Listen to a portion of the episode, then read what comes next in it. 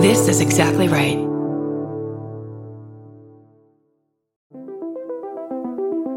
Hi, I'm Erin Welsh. And I'm Erin Allmann Updike, and we're the hosts of This Podcast Will Kill You on Exactly Right. We're back with our seventh season, which is bigger and better than ever. Because guess what? We're now a weekly show. This season, we're tackling everything from long COVID to norovirus, from the supplement industry to IVF, and so, so much more. New episodes drop every single Tuesday. Follow This Podcast Will Kill You wherever you get your podcasts. Hello. Hello. We have more exciting news from the world of Exactly Right. Yes, we are thrilled to finally tell you about our new limited true crime series, Infamous International The Pink Panther Story. This is a true story of the world's most infamous jewel thieves. So, in the early 2000s, the Pink Panthers planned and executed a series of theatrical smash and grab heists in cities like Dubai, London, and Monaco. They targeted high end jewelry stores, making international headlines and most wanted lists. Every Thursday, host and former BBC correspondent Natalia Antelava interviews journalists, experts, and eyewitnesses to tell the spine chilling story of this shadowy crime syndicate. So stay tuned after this episode of My Favorite Murder to hear the trailer for Infamous International, the Pink Panther story. And then head to the Infamous International feed and click follow so you don't miss the two episode premiere on Thursday, September 14th. And if you like the trailer, remember you can support our newest show by leaving a review and don't forget to click follow. And one more thing, you can listen early on Amazon Music or early and ad-free by subscribing to Wondery Plus in the Wondery app. Goodbye.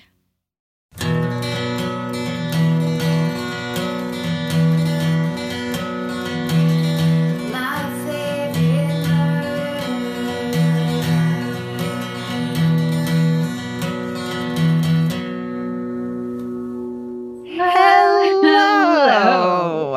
And welcome. To my favorite murder.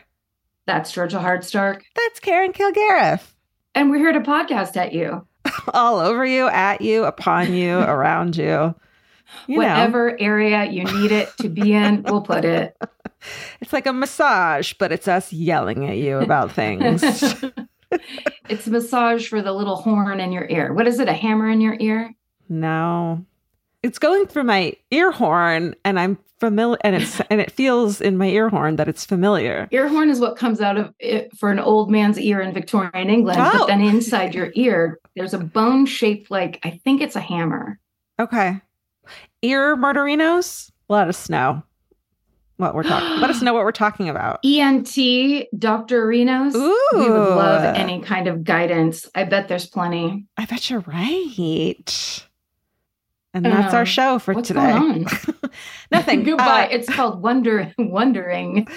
uh, wondering about shit we have no idea about. Let's see what's going on. Is did you hear in the news that these people were searching a Florida lake for like a for a cold case? Yeah. Guess how many cars, sunken cars, they found in that lake while looking for one cold Oh. case?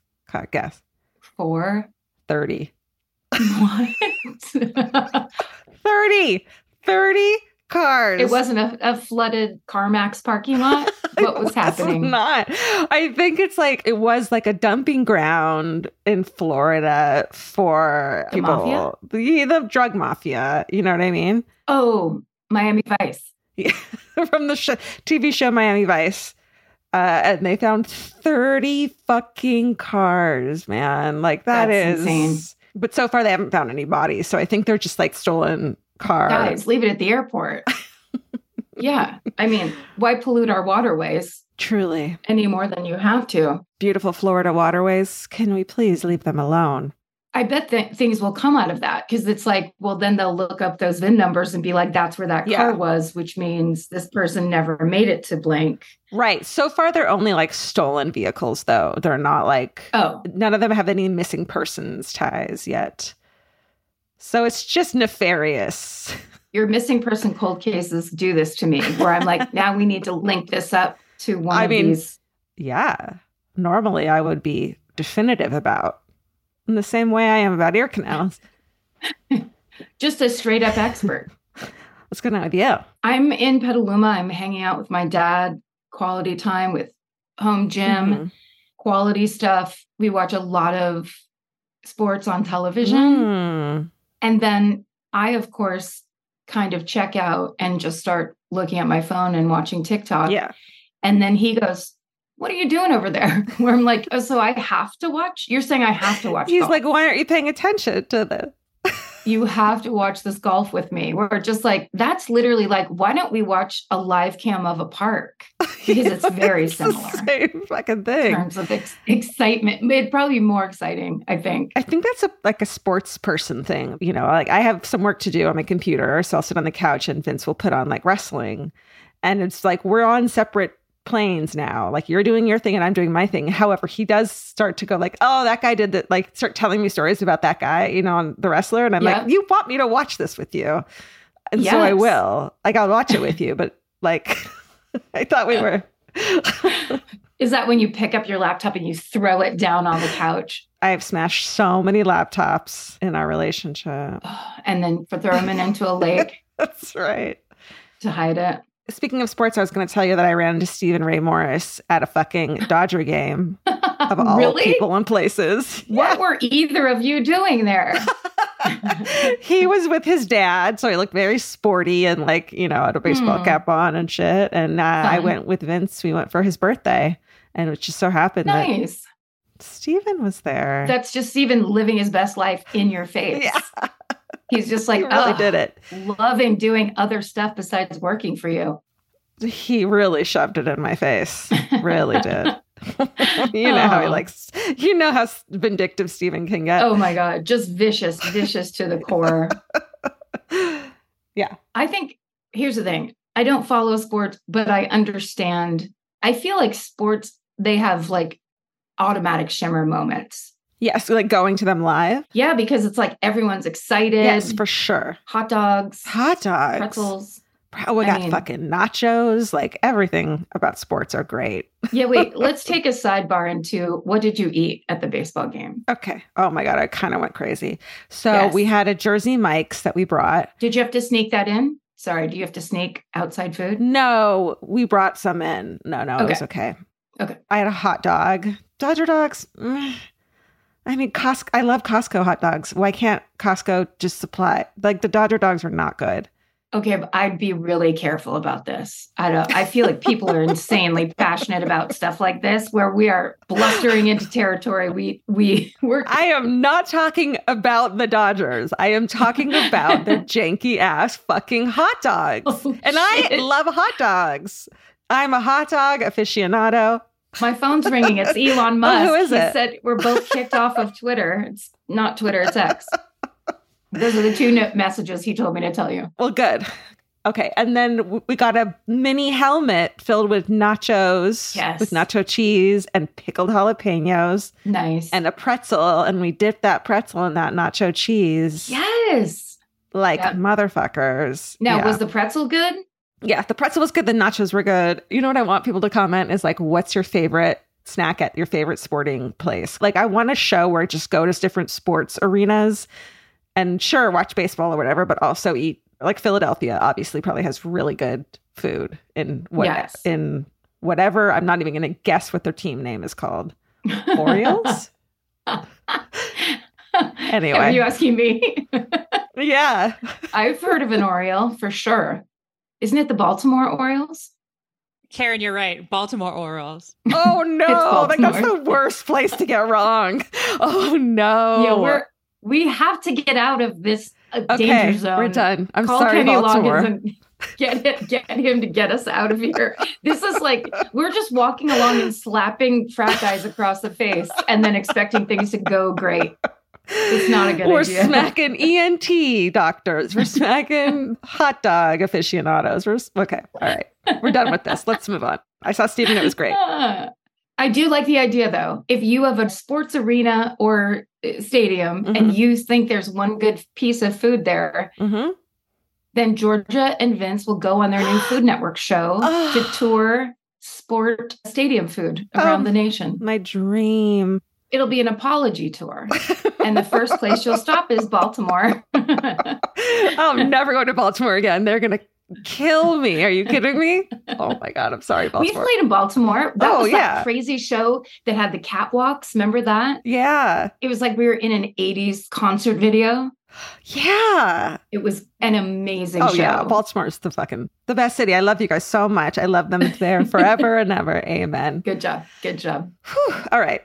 Speaking of Baltimore, we've got some ERM highlights for you. Okay. Guys, we're just here to tell you a couple things that are happening on the ARM network lately. We are so thrilled that you listen to our podcast. We have other podcasts that we adore that Mhm. are on this network. That if you are ever bored or on a long drive, we'd love for you to check out. For example, I'm about to do my own, which is hilarious. Erin Brown writes these and she's setting me up. Here's what she wrote for me to say Are you listening to Do Need a Ride with Chris Fairbanks and me? if not, you're missing out, I have to say about my own other podcast. We're back in the car this week, and our guest is our very own Bridger Winegar from I Said No Gifts, who was Oh. recently featured in Vulture, a great article about I Said No Gifts.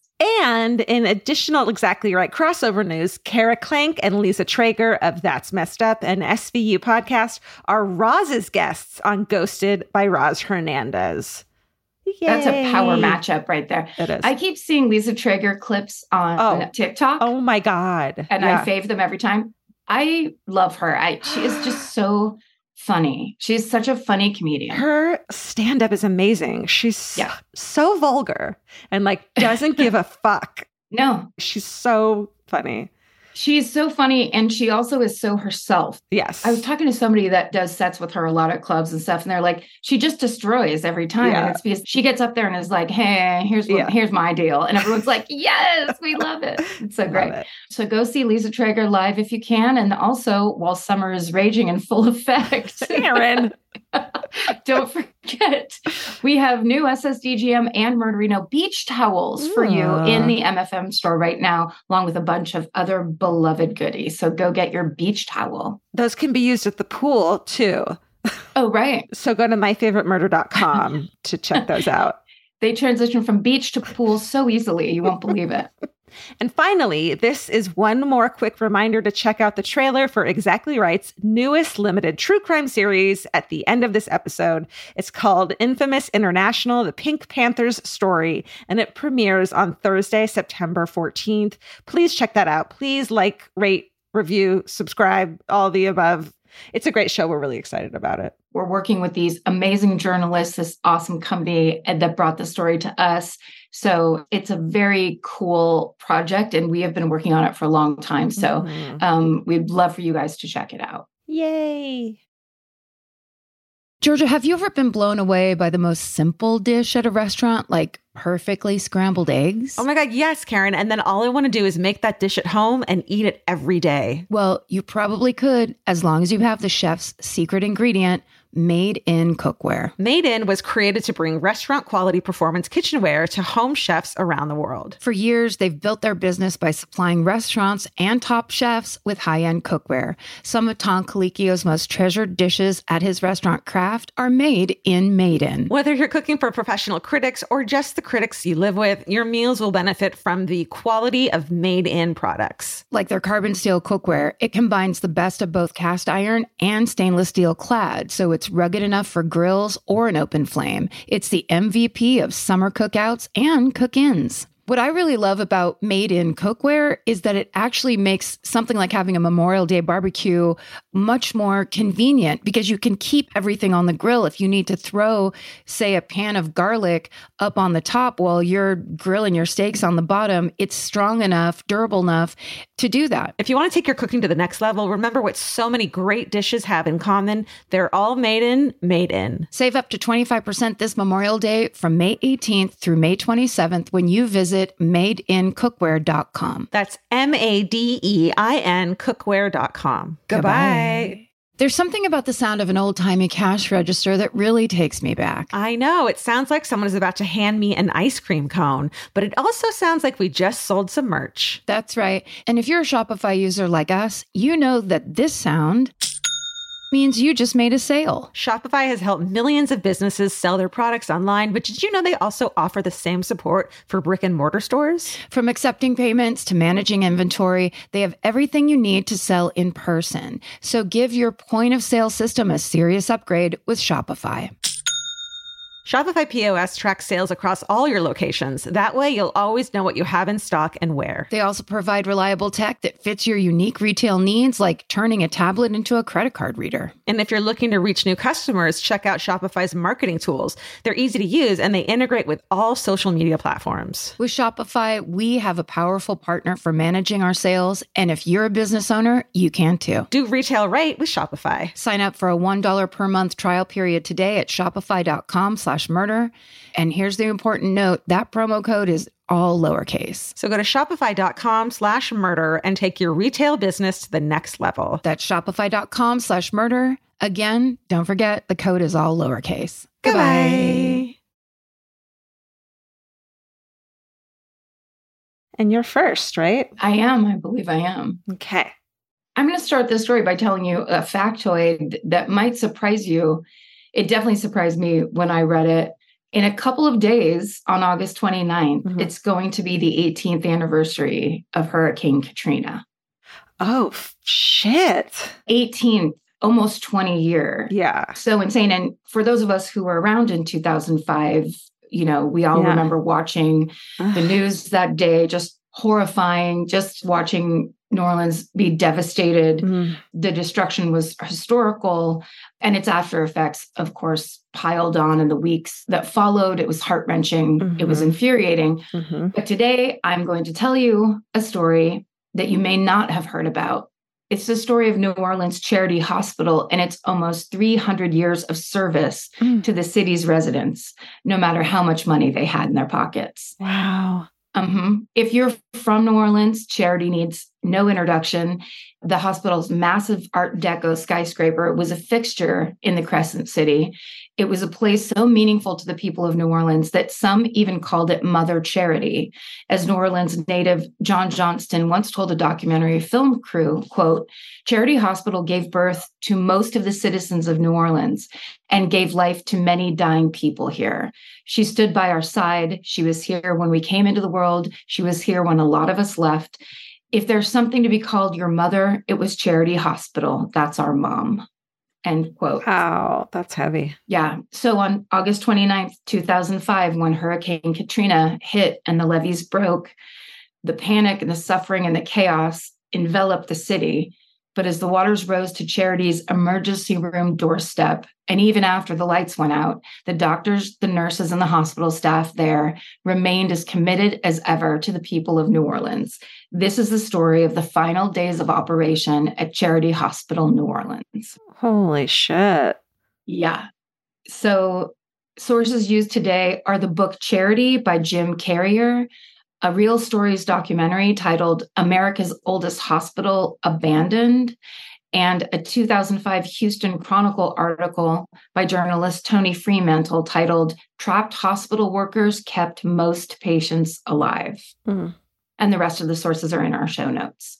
When Hurricane Katrina hit, Charity Hospital has been in operation for 269 years. Oh. It's one of the oldest continuously operating hospitals on the continent, only rivaled by Bellevue Hospital in New York City. Mhm. Charity was established in the 1700s, back when France still controlled Louisiana. Wow. Yeah. It was founded by a Frenchman named Jean Louis, who allocated a large chunk of his modest estate in his will to creating a safety net hospital that would treat anyone, regardless of whether they could pay. Just like absorb that for a second in Yeah. today's privatized healthcare system that is ruining the lives of so many people Mhm. this country was established by this kind of charity and forward thinking, and we need to return to it. So, throughout its existence, charity changed hands and buildings multiple times. But by the early 2000s, when our story takes place, it's part of the Louisiana State University system Okay. and it never strays from its mission. And throughout the years, it continues to operate as a free hospital. There's a lot of French names in this story, and I did take French one and two in high school, but Oh. much like when this hospital was founded, it was in the 1700s. So I can't really speak for it anymore. So Peter W says, quote, nobody asks you, can you pay? Do you have money? That's something that we've never ascribed to. Hmm. At a hospital. Yeah. Imagine that. Imagine. Canada. Yeah. Hey, Canada. So, Charity Hospital even spawns a unique safety net medical system across Louisiana, with nine additional public hospitals offering free services throughout the state. And they are, at the time, the only system of this kind in the entire United States. And unfortunately, and sad to say, they've all been privatized at this point. This this system Yeah. does not exist anymore. Yeah. So, Charity Hospital provides some of the best healthcare in the country. Their physicians, nurses, residents, and medical staff basically have seen everything. You know, they treat so many people and they're Mhm. able to treat so many people. They've seen everything from the rarest diseases to the most gruesome injuries. Writer Jim Carrier says, quote, "For every death there were 7 saves. So good was their record that the Secret Service designated Charity Hospital's trauma center for visiting presidents and popes." Whoa. Yeah. So behind the hospital's ER check in desk, a charity has a motto written on the wall in gold lettering, and it says, quote, where the unusual occurs and miracles happen. That sounds like a fun place to work. Yeah. it sounds like it needs to be rebooted as a medical drama. And then also through that drama, it gets explained why privatized healthcare is ruining this country. Mhm. Okay. That's just a speech my mom used to give every night at dinners, but I'll go into that later. Now, charity's success rate isn't just chalked up to exposure and technique. It's also about the staff's dedication to the hospital, which holds a special place in their hearts. Dr. W says, quote, 70% of the doctors that practice within the state of Louisiana came through the halls of Charity Hospital. 70%. Hmm. We're committed to the care of our patients. That's the mission of the hospital, end quote. And Dr. Ben deBoisblanc, Ooh. who ran Charity's intensive care unit, says, quote, I think it's an understatement to say I have an emotional connection to Charity Hospital. I first stepped into Charity Hospital in 1978 when I started medical school, and I never left till the doors were closed. Wow. End quote. So by the early 2000s, charities, doctors and nurses are treating a thousand sick and injured people every day, around the clock, under every conceivable circumstance. And so to protect the hospital from potential power failures, there are two heavy duty generators outside the ground floor emergency wing, fueling a power grid in the hospital's basement, which then supplies electricity to the building. Most of New Orleans is at or below sea level, Mhm. and it's surrounded by lakes and rivers. And because it's on the Gulf Coast, it's no stranger to tropical storms and hurricanes. New Orleans is protected by a levee system, but flooding, of course, still happens from time to time. Dr. Norman E. McSwain Jr., a pioneering trauma surgeon at Charity, says, quote, I've waded through waist deep water several times. It's no big deal. The pump, right? Badass. The pumps take it out. People who live in low lying areas have to put new carpet down every few years, but they get used to it. Damn. End quote. Dr. Norman McSwain Jr. He's just basically saying if you live in New Orleans, you're used to flooding, Mhm. storms, flooding, all these things that happen. But of course, in New Orleans, there's also the lingering fear about the big one, the storm that puts all the others to shame. Hmm. And with human life at stake, Charity's medical staff knows they can't afford to leave anything to chance. Hospital leadership routinely begs the Louisiana state legislature for the money to move that power grid to a higher floor, but their requests are repeatedly denied. The trend at the state house is to cut charity's budget, which they do routinely, Mhm. not to increase it. So each year, charity staff prepares for hurricane season the best it can. And in June of 2005, the hospital finds money in its coffers for six portable diesel generators, some extra medicine, and saline bags, and enough canned food to supply the entire hospital for several days. So that's basically their emergency Mhm. setup, knowing that some storm will happen and just to be prepared. Yeah. So now it's the end of that summer. It's Saturday, August 27th, 2005, and a massive storm named Katrina has just moved through Southeast Florida as a category one hurricane. But as it hits the Gulf of Mexico, where the water's warm, it gets stronger by the hour. Mhm. So by 7 a.m. on Sunday, August 28th, Katrina is upgraded to a category five storm with sustained winds of 175 miles per hour. Damn. And it's coming straight at New Orleans with projections showing that it'll pass right over the city's historic French Quarter. Mm. And so the mayor of New Orleans announces a mandatory evacuation of the city. Around 1.2 million people leave New Orleans and the surrounding communities, but an estimated 100,000 stay behind either by choice or because they have no way to leave Yeah. or no ability to leave. So 26,000 of these people will seek shelter at the Superdome, which is a story all unto itself, nightmare story, like Yeah. horrible things that came out of that. But at the time when they set it up, it was a refuge and a last resort for a lot of mm-hmm. people. And meanwhile, the staff at Charity Hospital, it's just business as usual for them. Before 8 a.m., there are already 500 patients checked in, totally unrelated to the impending storm. It's Mhm. just business as usual for them. Yeah. And among many other cases, the staff at Charity is currently tending to gunshot wounds, mental health crises, strokes, spinal cord injuries, heart attack patients, and women in labor. Mm. So there are a thousand staff members at Charity Hospital on site tending to these patients, and most of them have packed overnight bags. So they know Katrina's coming, they're prepared, they've gone through hurricanes before. So they all know they're just going to ride the storm out at the hospital. Right. No one has any idea how bad it'll be. And to the amusement of his colleagues, an orthopedic resident named Dwayne Belanger even brings a canoe to work. Oh. He, of course, becomes the butt of everyone's jokes because they all think he's overreacting. Mhm. But charity staff is prepared. They've seen these kind of storms.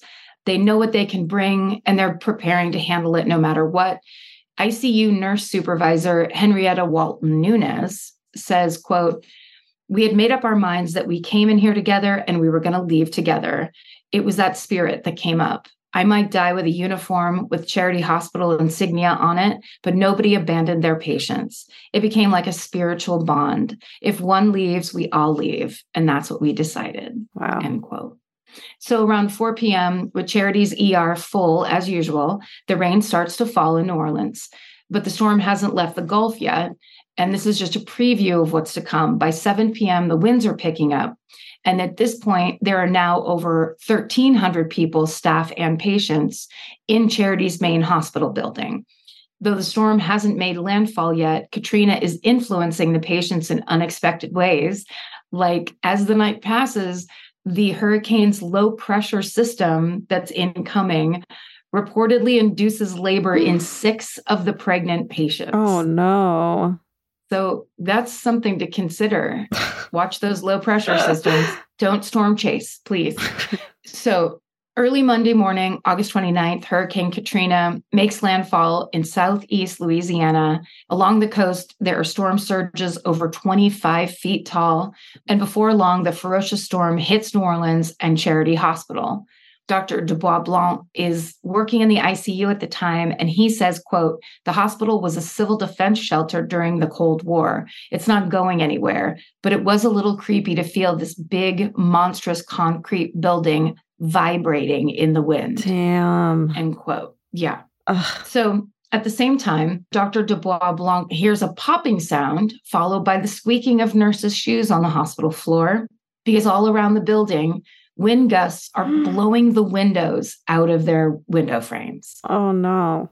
In some cases, they're falling out several stories down to the pavement, crashing glass all below. And in other cases, they're being blown inwards through hospital rooms, sending shards of glass everywhere. Holy shit. Yeah, right.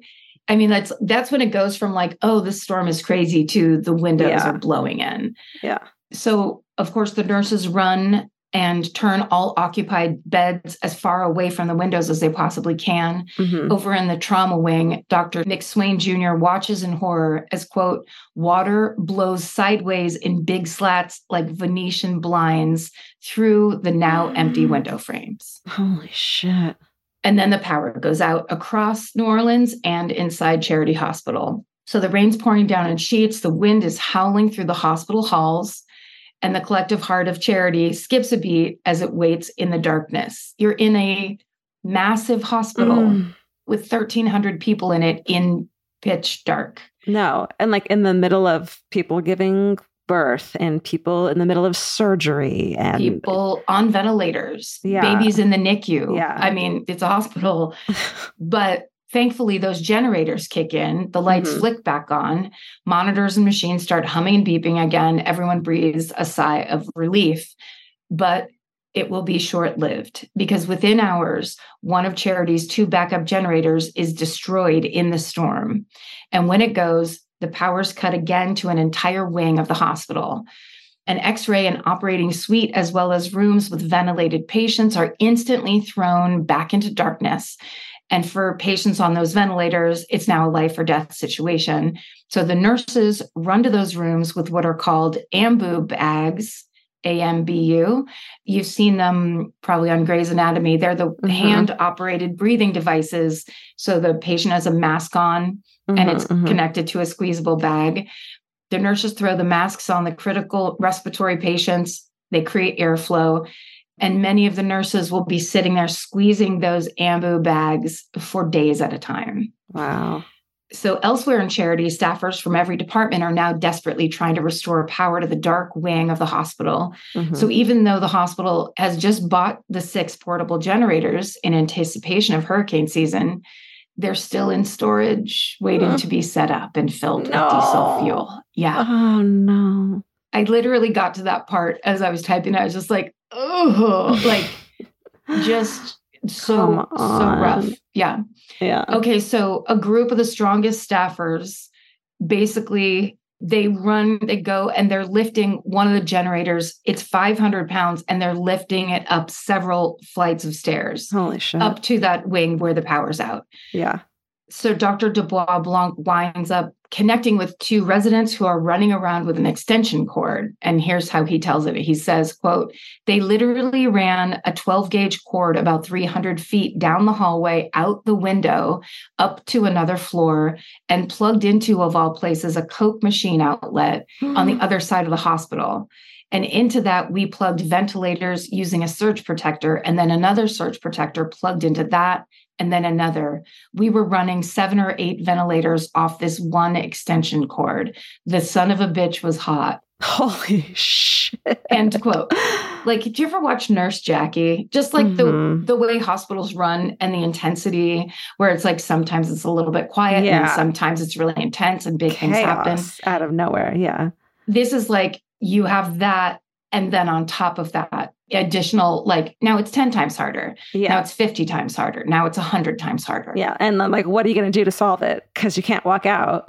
yeah know? that's right that's right Right. and they wouldn't walk out Right. so that afternoon the storm breaks in new orleans it's moving north of the city there's a sense of peace and quiet even as the lights continue flickering throughout the hospital at least the major part of the storm is over Mhm. But for the medical staff in the ICU, including Dr. deBoisblanc and Henrietta Walton Nunez, one thing is obvious.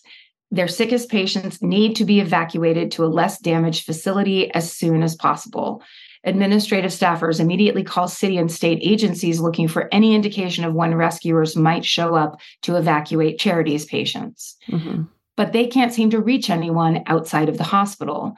Storm damage has killed communication systems, and placing a phone call from a cell phone or a landline isn't working no matter how many times they try.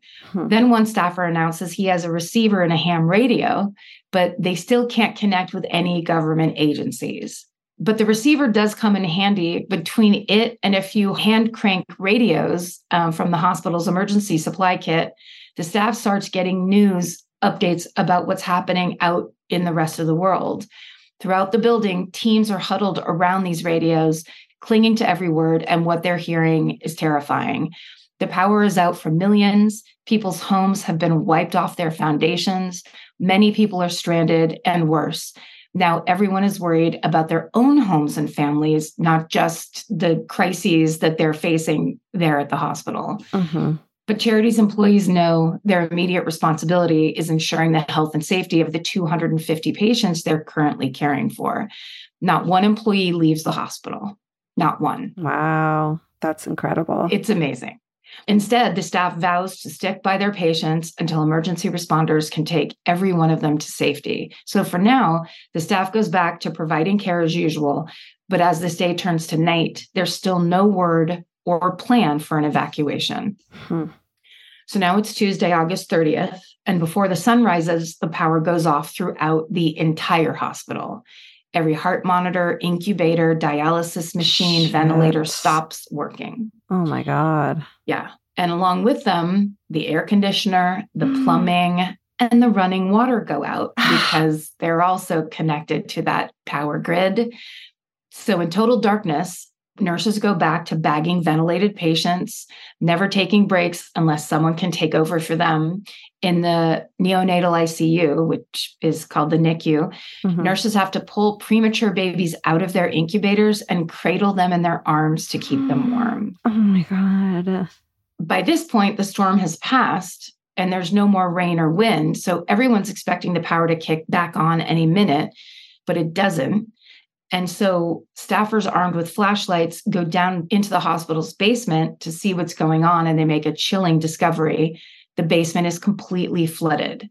Mm. The cafeteria and the morgue are both underwater, and so is their electrical grid. That same one that Charity's leadership had tried to get moved to a higher floor, and Yeah. they were denied that funding. So everyone's baffled. Why would the hospital be flooding now? Katrina has already passed. So again, staffers search the dark hallways. They go back to those radios only to hear more devastating news. New Orleans levees have burst. So while the staff had been working through the night, billions of gallons of water has been pouring into the bowl-shaped city. And when the sun rises, all of the staff looks outside and what they see is apocalyptic. The city's underwater. The hospital looks like it's set in the middle of a debris-filled lake. Jesus. And now newscasters are reporting that the floodwaters could rise another eight feet. Oh my God. Yeah. So the situation goes from dire to catastrophic. And the staff knows they have to get Charity's most vulnerable patients to another facility as soon as possible. hmm And then a hospital administrator finally gets word that FEMA is preparing to evacuate Charity's patients. But there's genuine worry that the water is going to keep rising all the way up to the first floor emergency unit. And dozens of ER patients have to be moved to a higher floor in the hospital Mhm. immediately. So, hour by hour, as floodwater slowly swirls upwards, the doctors and nurses scramble to set up an improvised emergency room in a second floor auditorium. So now all available staffers start moving patients out of the ER and upstairs. And for those patients who can't walk, staff members strap them onto spine boards. And when they run out of spine boards, they strap them onto broken off tabletops mm-hmm. and they move them one by one up the pitch black stairwells. Oh my God. That sounds so terrifying. It's like legit apocalyptic. Yes. And kind of like, this is a job that's hard enough. So then it's like, if something happens and you're like, oh, well, you just have to go up, but you have to go up in the dark Yeah. and with water everywhere. So you're Yeah. running around trying to make sure that people are okay in this wing and that wing. yeah. While if you're anywhere near the ground floor, you're either walking on water or like slippery floor. Totally. For this already worn out staff, this move is extremely stressful and, of course, physically exhausting. When the second floor auditorium is at capacity, staffers and patients keep climbing all the way up to the ICUs that are on the sixth and 12th floors. Oh my God. So, as the doctors and nurses care for the rest of the patients without electricity, they're forced to make difficult decisions. Over in the NICU, for example, there are two extremely premature babies who require both incubation and breathing support, oh. neither of which are available in the power outage. Neonatologist Dr. Brian Barkemeyer, who is caring for these babies, knows that they have to get to a functional hospital as soon as possible or they'll die. So Dr. Barkemeyer finds the staffer with the access to the ham radio and he sends out a signal. And miraculously, this time, he connects with a team of firemen who are set up on the nearby Interstate 10, which is elevated. So it's it's a part of this interstate that's above the floodwater. So if the charity staff can get these babies to the interstate, the firemen are standing by ready to bring them to a more stable hospital. But the problem is charity's surrounded by waist deep water. Mhm. But then Dr. Barkemeyer remembers that canoe that resident Dwayne Belanger brought in ahead of the storm. I forgot about the canoe. No longer a joke. Now it's a lifeline for little tiny babies. This is all about improv. They're like yes anding Yes. this fucking disaster. It's crazy. And they're doing it like separate from how they feel, separate Mhm. from what they're worried about with their own personal lives. Like they're Mhm. separated from their families. That part of it must have been absolutely horrible. Yeah. they have to stay and they have to like basically dig in and it's like now they have to treat their patients like their families Yeah. it's so rough and the this idea that like i wonder if the resident Dwayne Belanger was joking when he brought that canoe in. I wonder what he was really thinking. Yeah. Dr. Barkemeyer rushes down the slick hallways, covered now with discarded latex gloves, syringes, mm-hmm. water bottles, until he finds the resident, Belanger, and he explains what has to happen to keep these infants alive. So Dwayne and two other residents, Alan Butler and Michael Cox, immediately sign on for this challenge. The four of them grab the canoe and the infants, carry them downstairs, swing open the emergency room entrance door, and they place the canoe in the floodwater, which has now reached the ER ramp. And the three residents step in. Damn. Dr. Barkemeyer decides that the babies have to be carried one by one, which is very smart. hmm like, very smart. I don't know if that would have struck me at the time. Yeah. He hands off the first child who has a breathing tube in her throat and he says, quote, make sure the tube stays in place, squeeze the bag about once a second, hard enough to make her chest rise. Keep the child pink. Keep her pink. oh my god. Oh my god. End quote. Oh my God. I mean, also these are resident doctors. They're they're just, you Yeah. know, this is how basically they're cutting their teeth on becoming doctors. right. It's incredible and it's so brave that they volunteered to do it and they're in it. Yeah. Here's the good news. The mission is successful. Both of these babies live and make Ugh. it to a stable hospital. And this day is filled with many of these highs. Mhm. stories of quick thinking, lives saved, set against extreme lows. The worst of which was around noon that same day. Louisiana Governor Kathleen Blanco's voice comes through those portable radios saying that New Orleans Charity Hospital has been successfully evacuated. No. Yeah. And they're like, ah, don't look like it. They're like, they're in total disbelief, right? Obviously, there's been a huge communication error. There's a serious problem.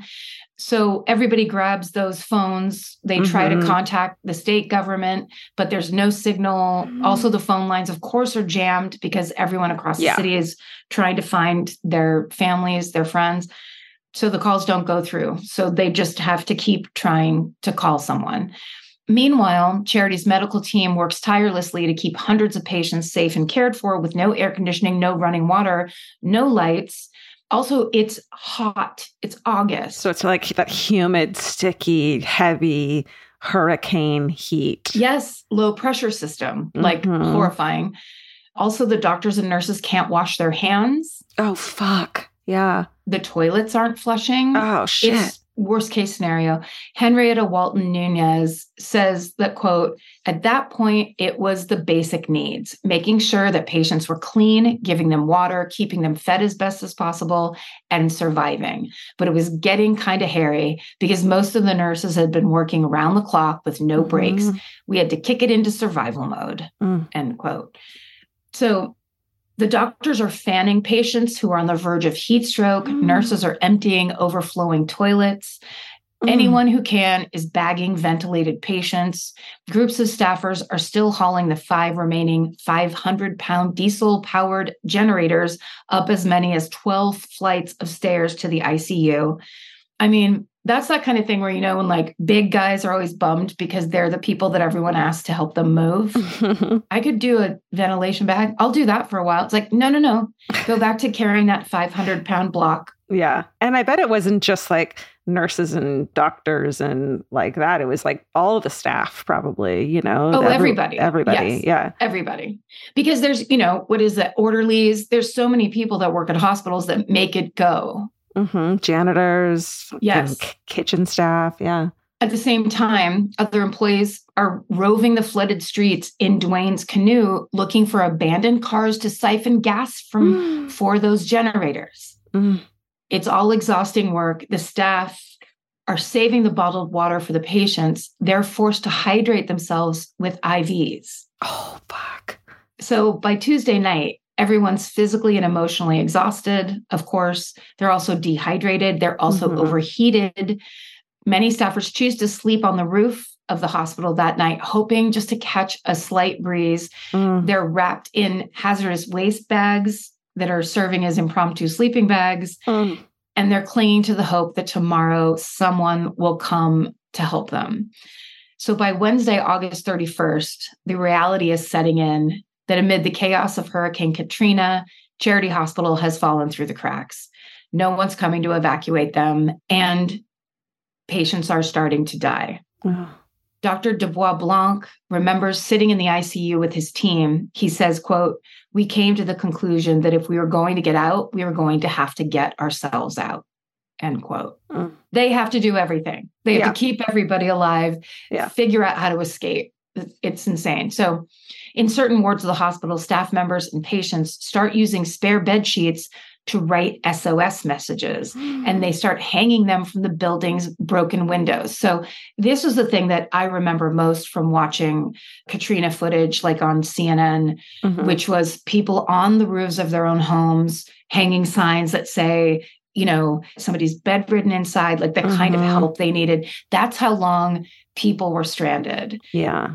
You really only saw that on the news. Mhm. The idea that a huge hospital in that city was doing the exact same thing is like mind boggling to me. Yeah. They had one sign hanging out the window that said 1,000 plus people and sick babies Oh on my the sign God. in bold, colorful lettering Yeah. everybody's still trying to place outgoing calls only now they're not trying to call any government agencies now they're trying to reach members of the media Oh, yeah. And by some miracle an icu resident named jeff williams gets a hold of cnn he explains to them what's really going on at charity hospital. And that day wolf blitzer interviews him and williams tells the world quote we have not been able to evacuate almost anyone. We have at least 42 critical patients as of early this morning. A couple have died and a couple of people have gotten worse. End quote. Damn.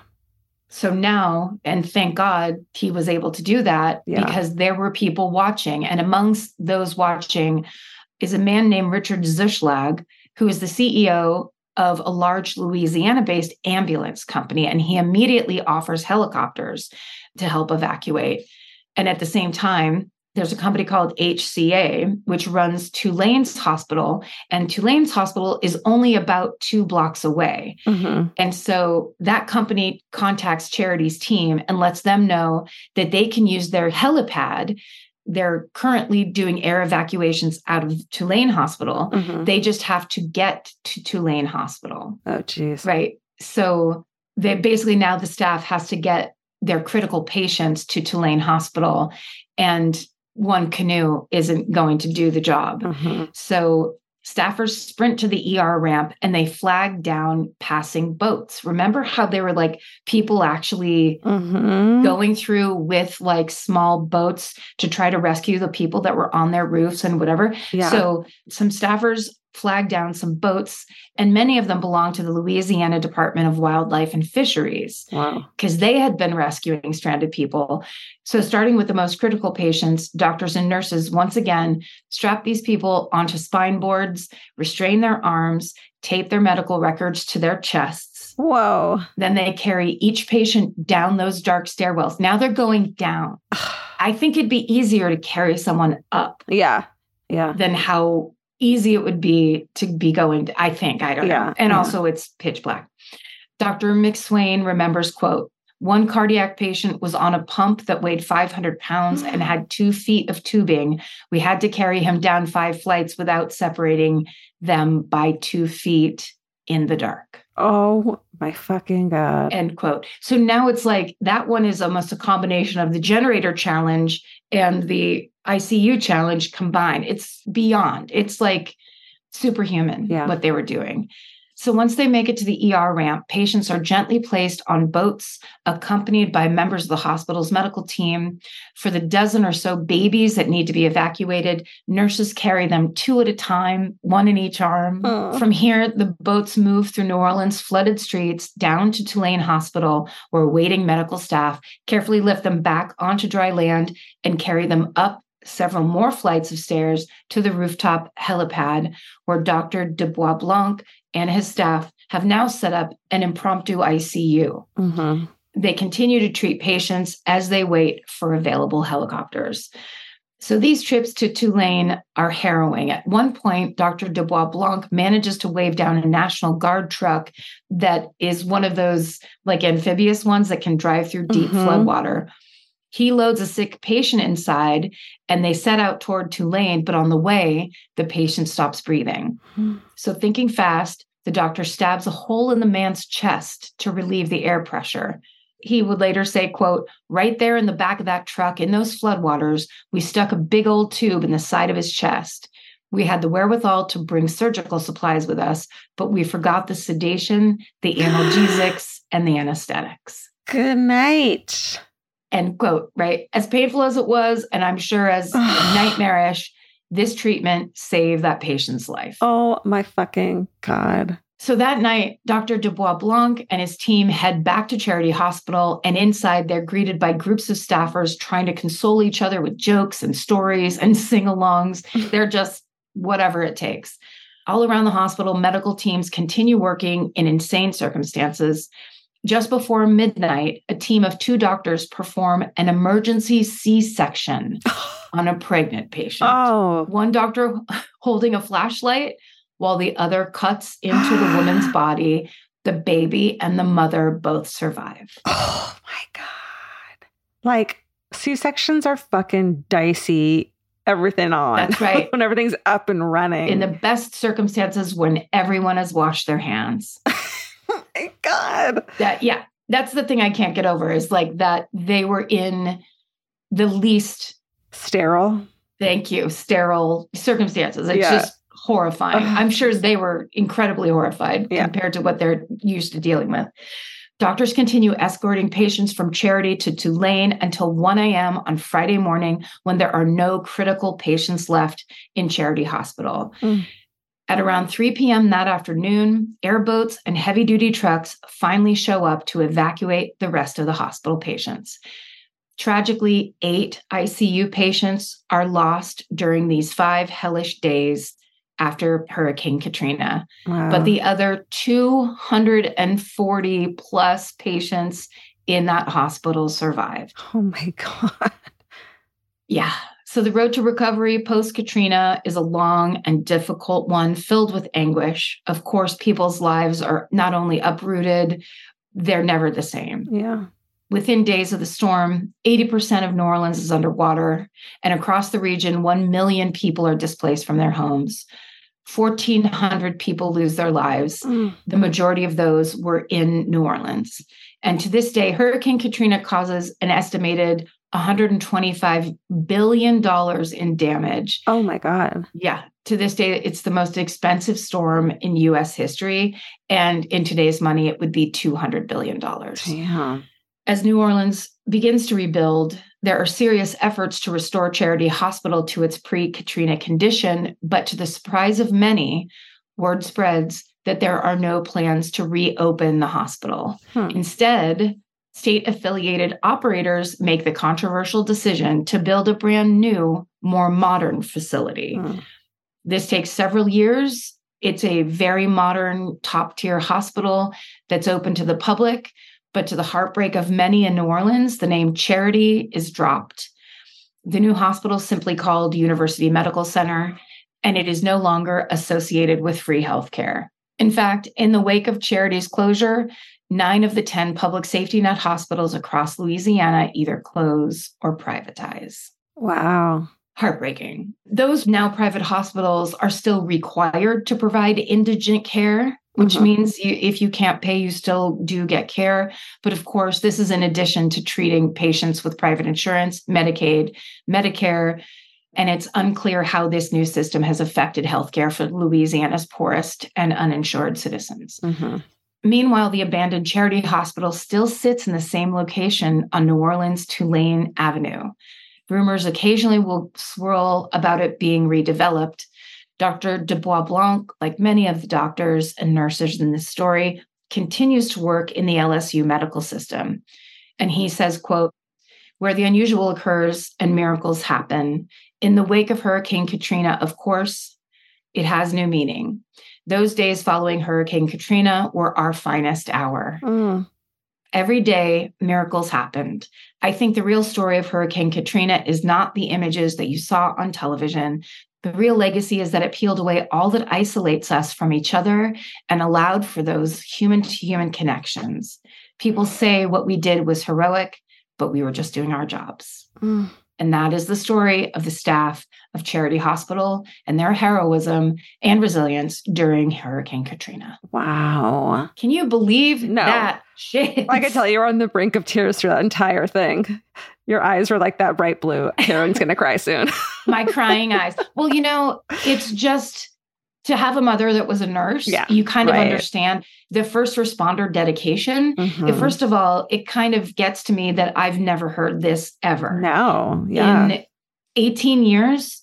And maybe it was because there were just so many stories yeah. and there was so much national realization of what happened in New Orleans, the disparity of like help and care and Mhm. watching the race issue Mhm. all of it was so big and awful and constant. yeah. And this idea that throughout all of that, Charity Hospital, that was all about the people kind of no matter what, never faltered. No. It's just, yeah. it's incredible. I mean, those people deserve and have deserved huge accolades. Totally. I, yeah, I can't believe I haven't heard that for sure. It's epic. It really is. I can't believe it's been 18 fucking years. It does not seem that long. It really doesn't. No. Wow. Great job. Thank you. If you're like me, you're always looking for a story to dive into. Whether it's a family drama or a mystery to solve, the key to getting hooked is the details. I need rich visuals and intricate storylines, and June's Journey has that and more. June's Journey is a mobile mystery game that follows June Parker, a daring young woman, on a quest to uncover the truth about her sister's murder. This is your chance to test your detective skills because you'll play the game as June herself. Explore beautifully designed scenes from the 1920s, like lavish estates and gardens, and don't forget to keep an eye out for hidden clues. There are twists, turns, and catchy tunes, all leading you deeper into the thrilling storyline. And if you play well enough, you could make it to the Detective Club. There, you'll chat with other players and compete with or against them. June needs your help, but watch out, you never know which character might be a villain. Shocking family secrets will be revealed, but will you crack the case? Find out as you escape this world and dive into June's world of mystery, murder, and romance. It's all just one tap away. Discover your inner detective when you download June's Journey for free today on iOS and Android. That's June's Journey. Download the game for free on iOS and Android. Goodbye. Well, I'm going to take us back even further Okay. to the late 1800s. Let's start there. Ooh, I mm-hmm. love it then. I mean, they didn't wash their hands ever. There was no like, They didn't know.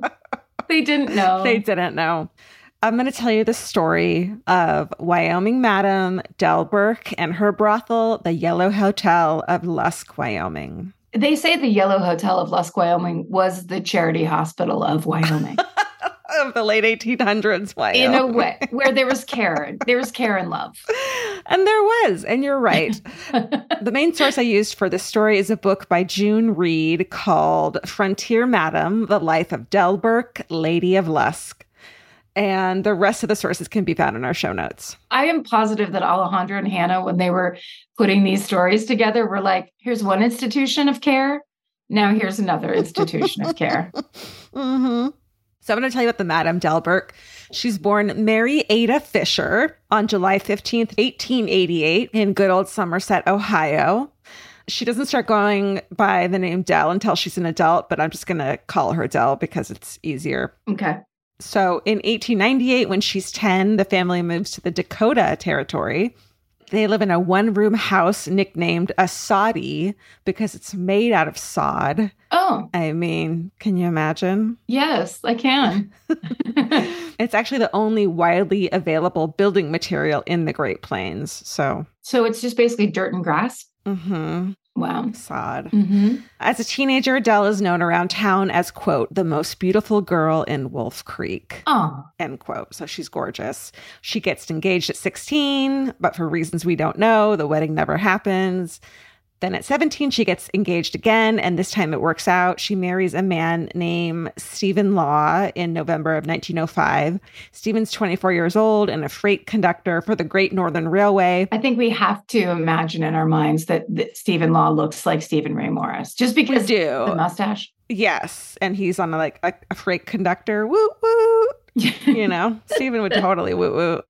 he would love that. Yeah. Except, however, this is where he differs from Stephen. Oh. We don't know much about the circumstances, but Dell will later say that he was violent.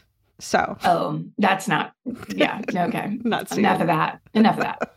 Also, multiple accounts say that Stephen, who is Canadian, has a low opinion of American women and tells Dell about this often. So, like, we do know that in early 1910, now 22 year old Dell was living with Stephen and his sister in North Dakota. But by the end of the year, she writes to her family, who she still, you know, keeps in touch with, that Stephen's dead, she says. Oh, Stephen is not actually dead, but this was easier to explain than a divorce. I can relate. He's dead. Okay. Can we not ever talk about it again? Just it's not going to be a conversation. That's the thing. Yeah. That's the point. There's a vague he's dead. And so she moves to the resort town of Banff, Alberta, Ooh, Canada, where Vince and I had Christmas a couple years ago. gorgeous. And she gets a job at the Banff Springs Hotel where Vince and I had Christmas dinner that year. Was it all fancy and old fashioned? It is like the Shining Hotel, oh. essentially. Oh. It's gorgeous. Wow. So she gets a job there in the early 1900s. It looks like a fairy tale castle. It's in the Canadian Rockies. And it was popular at the time with wealthy tourists looking to relax. And they'd hang out at the Sulphur Springs, which we also did. Very lovely touristy town. Nice.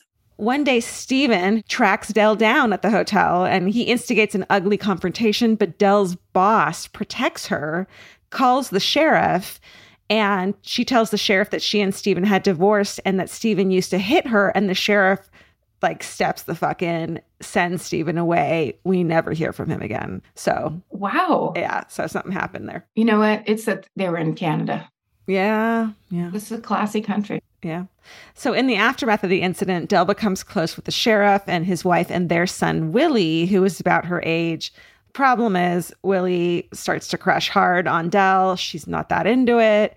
He asks her to marry him a couple times, and she starts to worry that being the sheriff's son, her saying no all the time is going to be an ish. And so hmm. she starts to work on an exit strategy to now get the fuck out of Banff because she's being harassed by a boy. Yeah.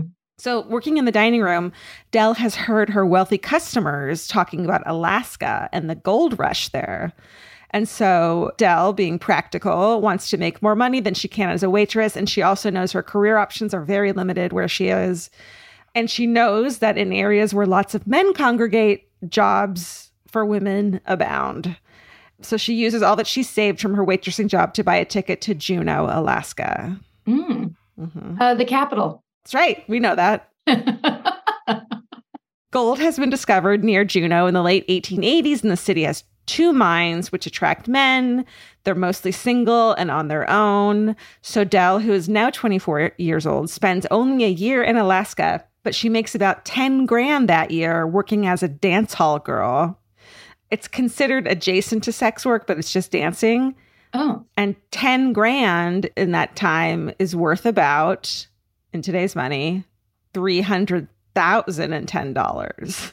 she makes $300,000 a year? in a year. Girl, yes. In the one year she's there dancing. Who cares what they say? I mean, truly, Yeah. like, Yeah. Fuck yeah.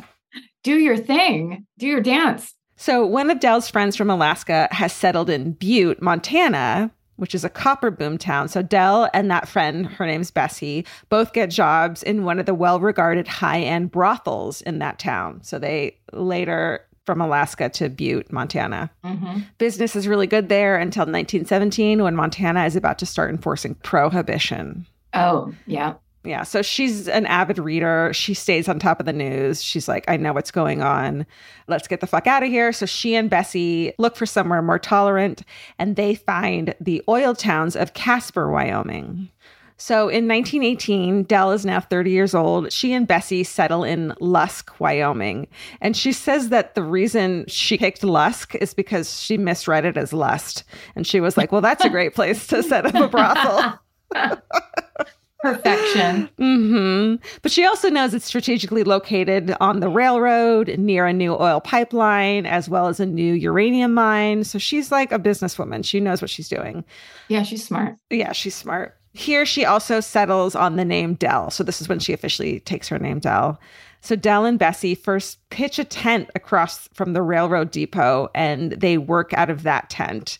I'm imagining more like a big old army tent. Kind of Yeah, at least at least five feet to walk Yeah. in. You don't have to bend all the way over at the waist to walk in. Oh, you gotta hope. Also, it's really funny to put a tent up across from the train depot. Yeah. Where it's just like it's over here. This away. Yeah, that's right. So, two years later in Lusk, 32 year old Dell finally buys a property on the same location across from the depot and builds the Yellow Hotel. It's a two story stucco building that's painted, you guessed it, Yellow. Yellow. Oh, yep. Sorry. no, you're right. And it's an old timey, like Western hotel building. Like you see it in your mind's eye. You watch Tombstone, like you know what the old timey buildings look like. Yeah. So her friend Bessie contributes some money towards the purchase of the hotel, although it's in Dell's name on the title and she puts most of the money down. So Bessie, unfortunately, like many sex workers of her era, struggles with a laudanum addiction. So shortly after buying the hotel, Bessie moves away. When she comes back, she's very frail and Dell takes care of her until Bessie dies in 1929. So Oh. very sad. Yeah. But Dell is entrepreneurial. She's made a fair amount of money, so she can invest in the hotel. She decorates it with fine fabrics and beautiful furnishings. The first floor is divided by a center hall with two sides. And on one side, there's a client waiting room, Mhm. there's a bar, and a bathroom and a laundry room. And on the other side is Dell's apartment. And upstairs, there are 10 rooms where Dell's employees meet with clients. Be hard to sell that as like a single family home after. Right. Which are the 10 rooms? It's a 10 and one. That's one bathroom, 10 bedrooms. That's a very good point. How many kids do you have? Look at you being entrepreneurial too. I love real estate. So, shortly after the Yellow Hotel opens, Wyoming enforces its own ban on alcohol. And then six months after that, prohibition goes into effect nationwide. But Dell quickly establishes good working relationships with local bootleggers, and the Yellow Hotel develops a reputation for serving clean whiskey. Oh, Yeah. Dell herself doesn't drink. She doesn't permit her employees to drink while they're working. And in addition, Dell instructs her employees to dress conservatively but beautifully when walking around Lusk hmm. and has them in understated makeup. So she's like making it a classy joint. You know what I mean? it's also kind of smart to play it way down. And Yeah. then it's almost like it's a little bit lustier. That's right. Luskier. It's a little It's secret. luskier out there in Lusk. But they still stand out from the other women in town because the other women are like, you know, cow women and they're all windswept and outdoorsy, but Dell cultivate a dignified look. You can't call them cow women. I don't know. I can't say cowboys. That's not that's not correct. Oh, I see. I see. Sorry. I see what you mean. And I didn't want to say cowgirls because like we're women. What do you think I meant? I don't know. I thought you meant kind of like prairie women, but Ah, like, yeah. I don't know. Could be that too. Cow, cow women just seems negative. Does it? Oh, like I'm calling them cow. No, that's not what I meant. Shortly after opening the hotel, Dell starts to form a close relationship with a dude named Jerry Dull, who makes repairs at the hotel from time to time. So they Mhm. start, you know, dating. Handyman. Mhm. Oh, yeah. Gotta date the handyman. Got to. Over the next decade, some people in the town complained about the Yellow Hotel, but most tolerate it. The residents of Lusk know that in towns without saloons, where sex workers are prosecuted more forcefully, the men who work in the oil fields are more likely to harass local women, which is such a sad, fucked up fact where it's like, yeah, Yeah. you gotta. mm, these cowmen. Dell's Hotel is usually fined about $100 a month, which is like $1,700 in today's money. You know, just kind of like a little payoff, it seems, Yeah. which she can afford.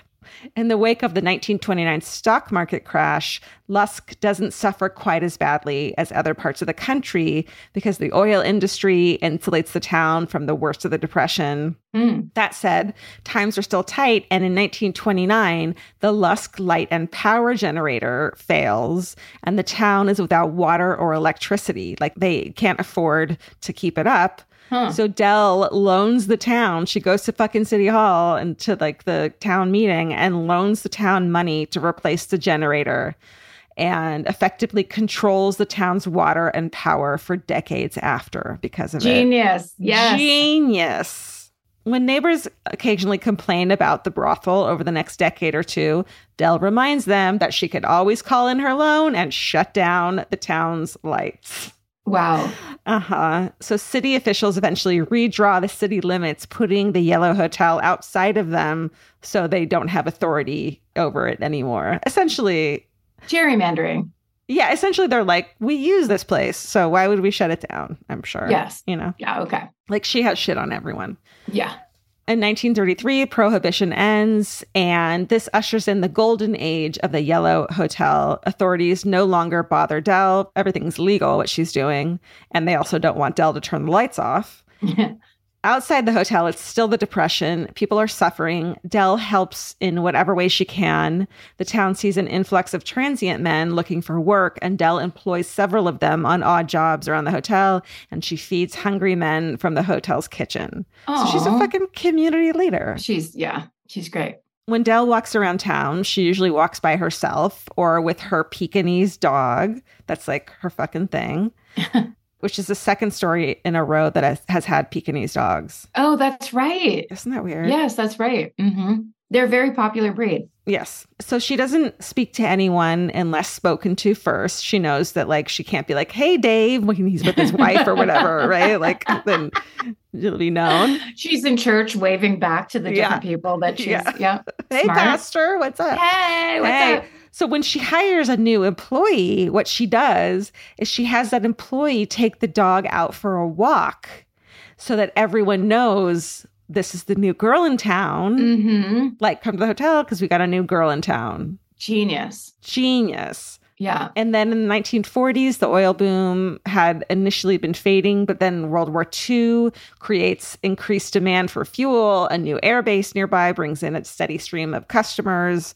I mean, this chick is fucking killing it. Yeah. Like, she's becoming one of the wealthiest women in Wyoming. also, I really love how she kind of like tried a bunch of stuff, pivoted, was Mhm. like, this doesn't work. This, she made a mistake, the lust mistake that Mhm. actually then insulated her from what almost the entire rest of the country went Yeah. through. But she was lucky enough to be in like a rich area, Yeah. a place that was insulated from that horrible, like everyone losing everything. like there's prohibition. So many bars go bust because of that. There's the great depression. There's the war. There's the this that and, and she's fucking fine. Yeah, it's pretty amazing. It's great. after the war renewed demand for oil in the post-war economy keeps the yellow hotel busy as well. Then the korean war begins and those two military bases rev up again bringing even more business to the yellow hotel. Like this chick has got luck She got her spot. It's like she got a spot in Vegas or something, but that's right Lusk. So by now, the hotel is well known across the state, and Dell herself is also well known. While in person she's quiet and discreet, she is an entrepreneur and she widely advertises with highway billboards. Let's say Dell Burke's Hotel. So, like, she's a known person as well. Other similar brothels have been shut down. So, some people feel a bit proud to have this piece of the Old West still around Yeah. because it's the 1950s at this point, and this is from like the early 1900s, and it's kind of like historical, right? yeah. Yeah. Other people, of course, are less supportive. That said, Dell is also well known because she's a member of the Chamber of Commerce and she gives very generously to every church and charitable cause in town. That's right. Paper those MFers. Give them what they want money. hmm Every year, she pays for several students' college tuition as well. Yeah. Smart. That's right. So Dell also invests in real estate and stocks and invests in a few other businesses in Lusk. She is by this point very wealthy. So she has to keep a low profile in town because it's, you know, modest, low profile city.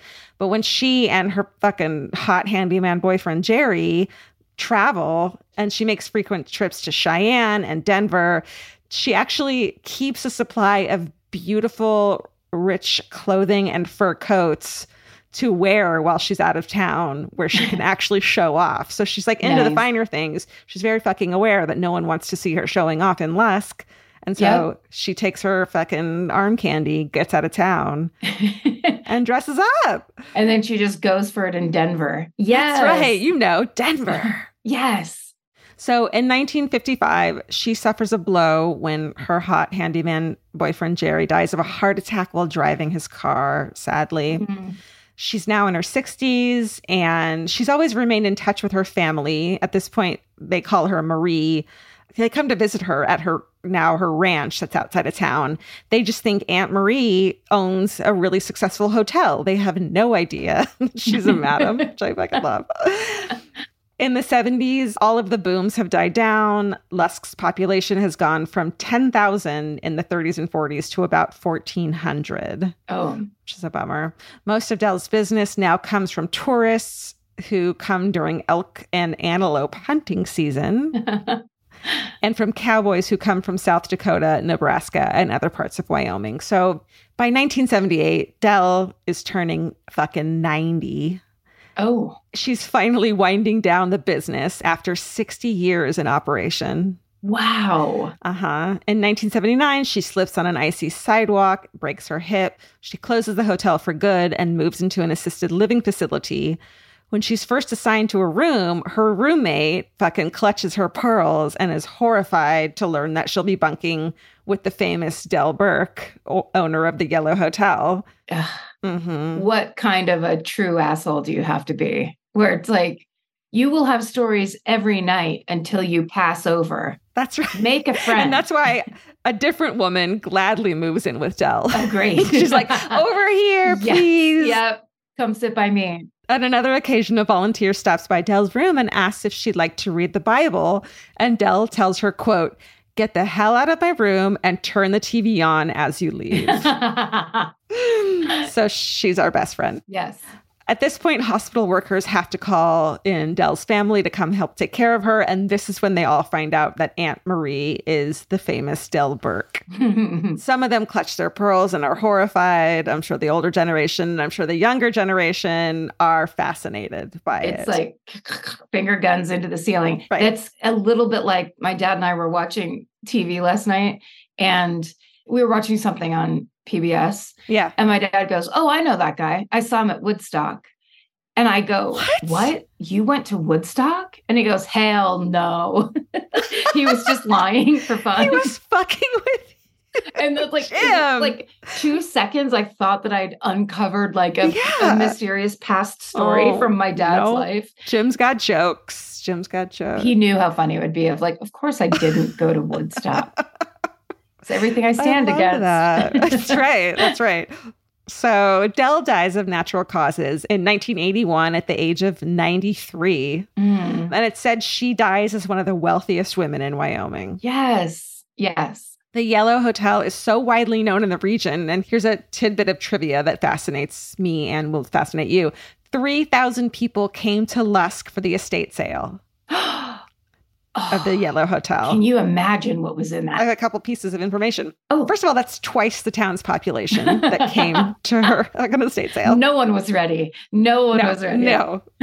the room keys each go for around $150. Yeah, they do. And that's in the beginning of the 80s.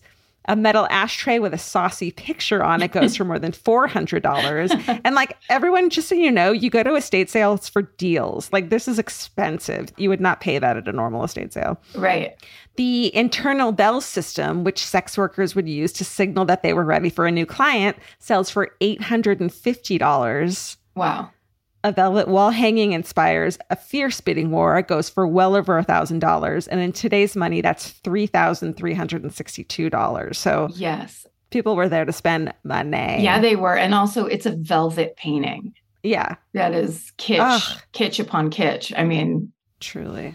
And like the original. It's not like some guy did it to make it seem cheesy. Right. It's like, no, no, Right. this is from a Wyoming brothel. And Enjoy. it's seen some shit. yeah.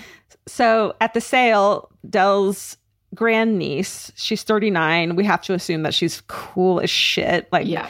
Awesome because she goes to the estate sale her name's lorraine and she says quote i only found out about her real life two years ago the notoriety has taken some getting used to but i'm having a great time I bet. so she was like cool Yes. auntie dell is cool Yes. uh, lots of locals from town work the estate sale, and the town of Lusk generally embraces Dell's story in a way that they, of course, never really did openly while she was alive. So they understand it's part of history. At the estate sale, the auctioneer, a Lusk local, says, quote, everybody knows what she did for a living, but she was widely accepted. She did a lot of good things. She was certainly no drawback to the community. Hell no. In a 1973 interview, a few years before her fall, Dell reflected on her relationship with the town, saying that after 1930, quote, no one's ever really threatened to shut me down. Maybe it's because I know too much for everybody's good.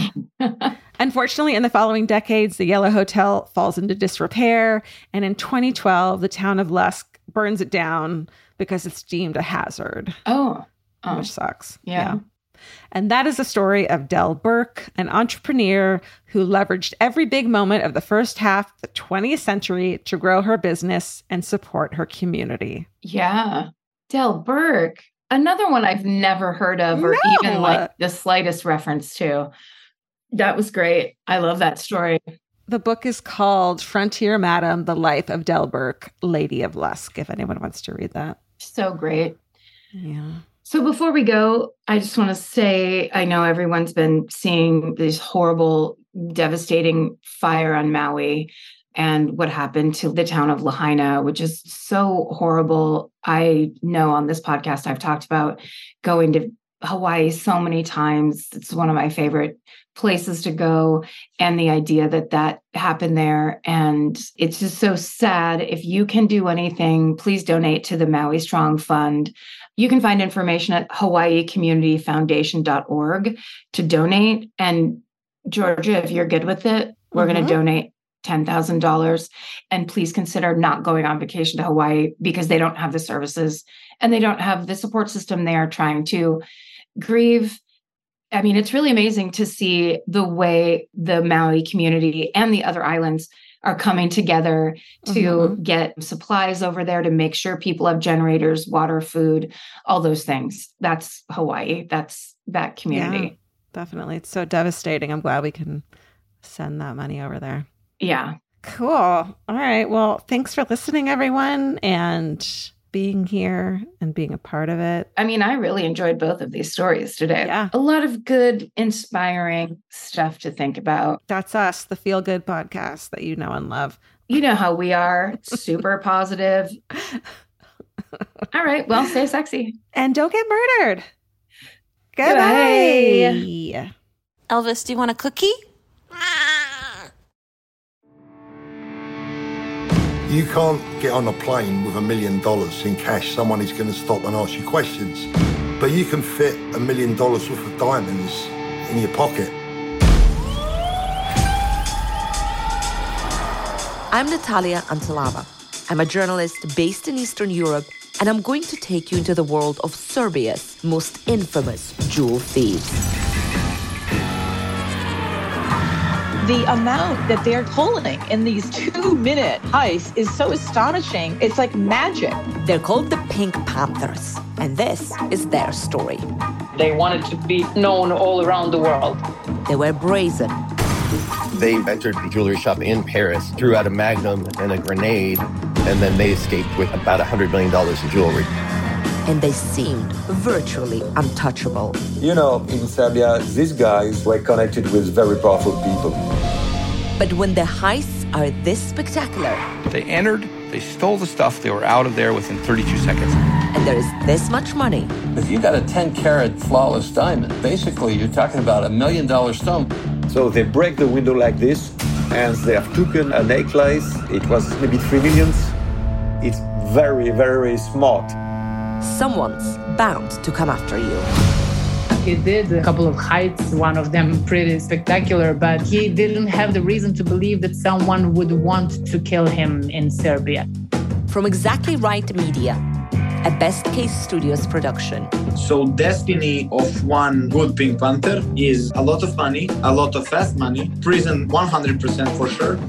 This is Infamous International, the Pink Panther's story. After the prison, again fast money, and again prison.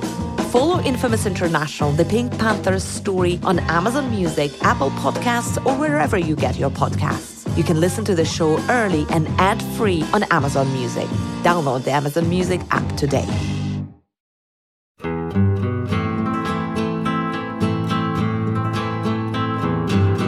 This has been an Exactly Right production. Our senior producer is Alejandra Keck. Our managing producer is Hannah Kyle Creighton. Our editor is Aristotle Acevedo. This episode was mixed by Liana Squillace. Our researchers are Marin McClashin and Ali Elkin. Email your hometowns to myfavoritemurder at gmail.com. Follow the show on Instagram and Facebook at myfavoritemurder and Twitter at myfavemurder. Goodbye. Follow My Favorite Murder on Apple Podcasts, Spotify, or wherever you like to listen so you don't miss an episode. If you like what you hear, rate and review the show. Visit exactlyrightstore.com to purchase My Favorite Murder merch.